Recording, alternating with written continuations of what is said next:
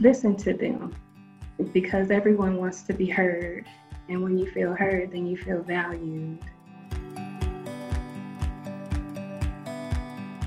In this episode, you'll hear Yolanda, an administrative assistant supervisor, and Alicia, a medical assistant, share their perspectives on raising children of color. Me and my husband have been together for 25 years. We have a daughter who just turned 24, a son who is 18 and just started his first year at ASU as a freshman during this pandemic, online right. classes.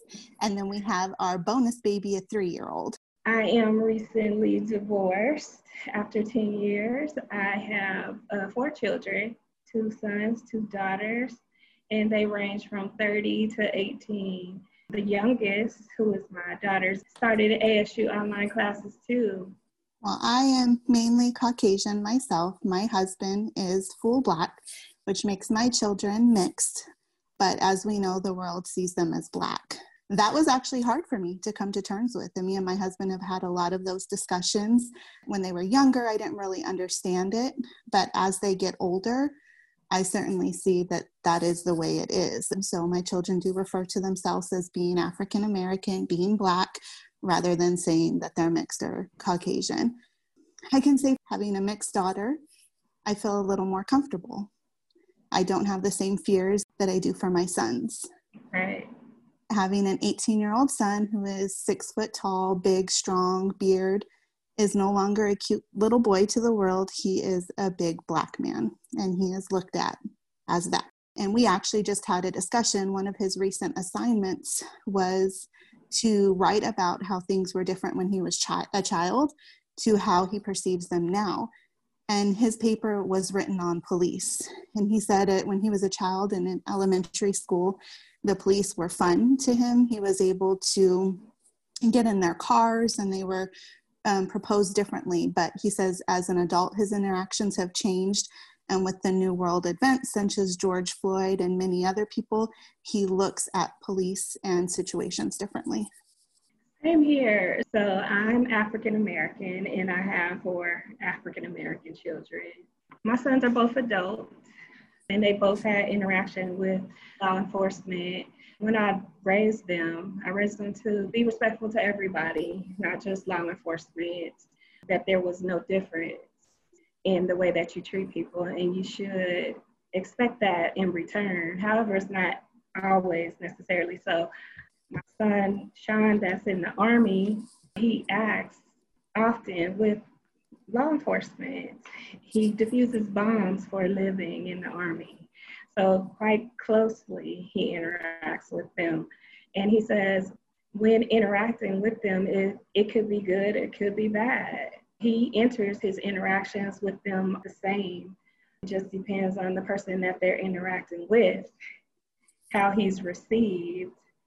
Because some people are afraid, quite naturally, of bigger a more dominant looking male. Um, another thing that um, my son likes to reiterate is that you just hold your own and you have to stay calm in the situations so that you can have an interaction with them. I can't say that they're not worried that something may go wrong because you don't ever know what someone else is thinking but because they have to always be thinking that I need to do and make the right moves so that I don't make a this person nervous or make them scared. So for me, that's always scary. I pray every day. so do I. Um, for all of them, and not just for my sons, for my daughters too. Um, with everything going on right now, you have people on the streets that have their signs, they're protesting for and against. They don't know where your child or your person stands. So I, I stay diligent in, in keeping her informed and letting her know, be aware of your surroundings. Be concerned about what someone else is thinking because with everybody walking around with these phones in front of their face, they're not thinking about their surroundings necessarily. Absolutely. Did you have to have the law enforcement talk and the behavior with your children on should they ever be pulled over and countered by law enforcement, how they would react? So that's a really good question. I actually did not have that conversation with my children, to be honest with you. It came from male family members because me as a woman telling my sons, because I'm a mother, um, is a little bit different than them having a conversation with a man who has experienced it already. So, what I did do is just offer support and reminded them when they walk out of the door every time remember who you are, remember who you're representing. That's very good. And I can say I myself didn't have the talk either. I am obviously not African American. I don't know the experiences. I may witness them, but I do not experience them. So it was my husband that had the discussions with my children as well. Yeah, it's it's a tough talk, but we do what we have to do to make sure that they feel secure and uh, know that they are loved yes. and valued in a society that sometimes does not make them feel that way recent events didn't increase the discussion we already had because these things have always happened. It's just now they're more televised and more people hear about it. So it didn't increase or change the matter in which we spoke about it at all because we've always had to address these issues. Because people were coming to me to check on their Black friend. And under the assumption that it affected me differently than it affected them. And it's sad, but like Alicia said, it didn't affect me different because this has been going on in our families for so long. And I'm not going to say that we are numb to it because it does still affect us. It took for the death of a man on Facebook Live for people to get it, for people to see what we've been saying for hundreds of years. It's my sincere hope that more people get it. And that they not only get it but put action to it. Because it is we us saying it for all these years never changed anything. It can't be us that fixes it it has to be the majority. Ultimately i believe most people want the good. And so we like to see good happen although it's not our reality. But we could change it we can change this with action. Tell me about something that's um, been rewarding as being a parent of children of color. I think experiencing and learning the culture has been probably the most beautiful thing. I have made sure that my kids have been around their African American part of the family. I mean, obviously, I'm married to their dad, which makes it a little easier, but I like to make sure that my daughter was around her grandmother and her aunties on that side so that she could experience things more than just me and my culture, um, because I want them to experience both sides. And I think sometimes people do keep that hidden. Mixed children sometimes have it a little tougher in some senses, not all. Okay. Um, okay. But I do not mean all. There's been times where my daughter felt like she didn't fit in on either side.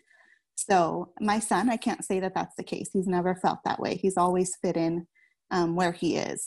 But my daughter did have some issues where she didn't fit in either way, no matter where she went. So, for me, some of the most rewarding things have been that they have excelled in spite of yes our, our circumstances. They make me so proud because they're good human beings, not just a black man or a black woman, but good and decent human beings. And watching them interact with people of diverse cultures. And then coming back to share with me their excitement, and that teaches me. So for me, that's been part of the most rewarding my recommendations would be to listen to your children, observe things, be open minded, understand that there's more than just one point of view, just really to be open and understanding, to learn, to educate yourself, and also to teach your children to be nice. Right. teach your children to be nice to everybody, whether you are raising whatever purple, pink, whatever color your child is, whatever right. their ethnicity is, that you raise them to be nice to each other. My first thing is always is to um, honor God because in that they will definitely learn to be nice. They will also know how to forgive. And then the last thing is to tell the truth. Oh, yes. You tell the truth so that they know what they're going into versus um, feeling like society or anything is going to be easy because this life is not easy. It's a journey that we take day by day by the grace of God. Absolutely. My hope is that we don't have to continue having these conversations. Amen. My hope is that it's resolved, that people love each other, that there's non bias on skin color, education, poverty level, socioeconomical status that these conversations just don't have to be had because there's just a love for people for being the human race. When you said that, it brought to mind for me uh, Martin Luther King's quote where he says, uh, I can't wait for the day for my daughters to go to school and not be judged by the color of their skin, but by the content of their character. And that's something that I too look forward to for all humanity as well as that their hope for the future is that there is still hope for the future. As you reflect on this conversation, consider how these experiences are different or similar to your own.